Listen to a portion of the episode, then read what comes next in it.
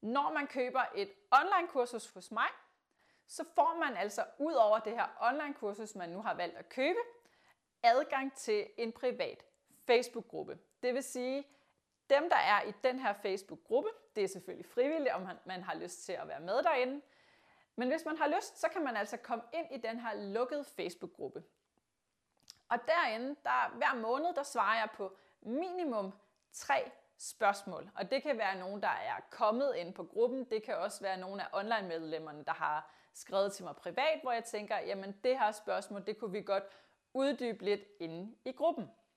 Og et af de spørgsmål, som jeg blandt andet har fået i den her måned, det var i forhold til at gå pænt i snor.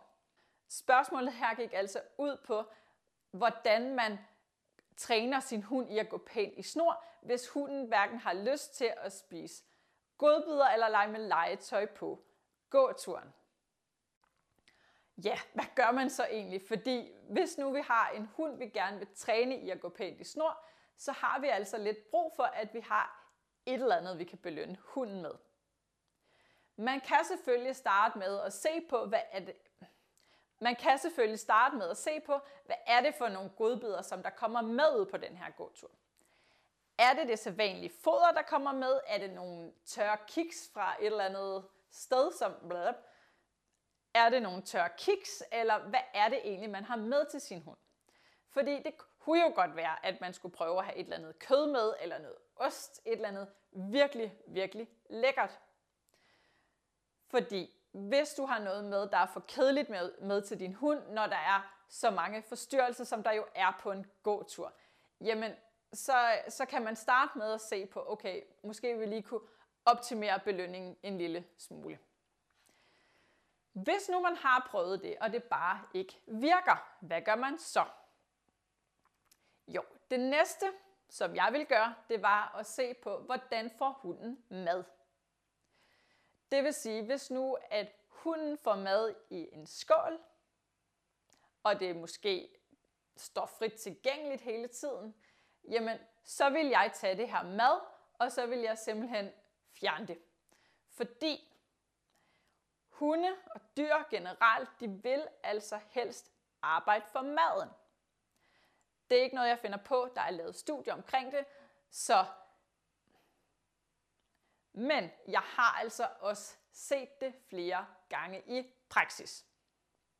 For nylig der var jeg ude ved en, som havde nogle udfordringer i forhold til, at hunden ikke ville spise. Hunden var altså ikke særlig glad for mad. Og det andet problem, det var også, at hunden altså ikke kunne tåle så mange ting, så det var altså også lidt begrænset, hvad de kunne give den her hund at spise.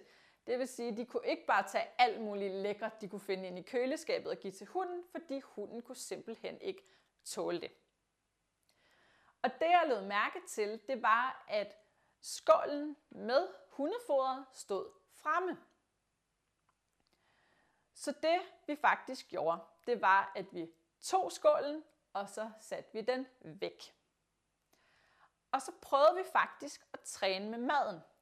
Det første vi gjorde, det var at tage fodret og, prøvede, og vi prøvede at give det til hunden. Det vil sige, vi tog en godbid, gav den til hunden, hunden vil ikke spise den. Okay, rigtig nok, hunden er måske ikke så vild med det her foder. Men det, der var interessant, det var, at så tog jeg noget af fodret og kastede til hunden. Altså ikke til hunden, jeg kastede det væk fra hunden. Jeg viste hunden fodret, og så kastede jeg det væk fra hunden. Hvad tror I, der skete? Hun løb hen og tog fodret. Er det ikke fedt? Hun tog fodret, som den ellers ikke ville spise. Fordi nu var det blevet sjovt. Nu var der jo kommet noget leg ind i det. Så tog vi en ny godbid og kastede den anden vej. Og hvad skete der? Hun løb efter godbiden og spiste den. Hunden, som ikke ville spise sit foder. Hunden, som ikke var glad for godbidder, begyndte lige pludselig at spise. Og det er altså det, der sker.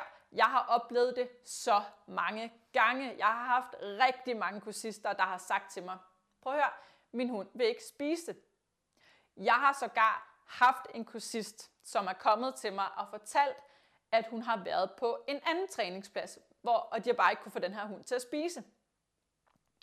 Og det de gjorde, det var, at de fik alle kursisterne på holdet til at tage alt muligt forskellig mad med, og så prøvede de for at finde ud af, jamen, hvad vil den her hund have? Og hunden ville stadig ikke have noget af det. Så sagde jeg dengang, okay, kunne vi prøve, kunne vi prøve at fjerne maden? Hun var ikke meget for at fjerne maden, fordi at den her hund havde også bare, jeg, jeg kan ikke huske, om der havde været et eller andet fysisk med den også, men, men den havde haft rigtig svært ved at, at tage på, da den var yngre. Og det kan jeg jo sagtens forstå, at der kan sidde en eller anden frygt i, at hunden ikke får nok at spise. Men jeg sagde altså til hende, prøv at høre, kan vi, kan vi ikke godt lige prøve at fjerne det? Bare lige, altså du behøver ikke at fjerne det i flere uger, men lad os bare lige se, hvad der sker. Så det prøvede hun, hun gav det et forsøg mere, og hvad skete der? Hunden ville spise. Hunden synes det var sjovt, da vi begyndte at træne med maden. Så hvis nu, at du skal ud og gå tur med din hund, og du har en hund, som er en lille smule kredsen, så begynd at træne med hundens mad. Begynd at træne med, også med de lækre godbidder, ikke kun hundens mad. Men prøv lige at, at fjerne det der mad, og så prøv at træne med det. Jeg har selv en, øh, en småt spisende hund, min Border Collie Chappy på, hvad han, godt 10 måneder nu. Han er ikke nogen madhund.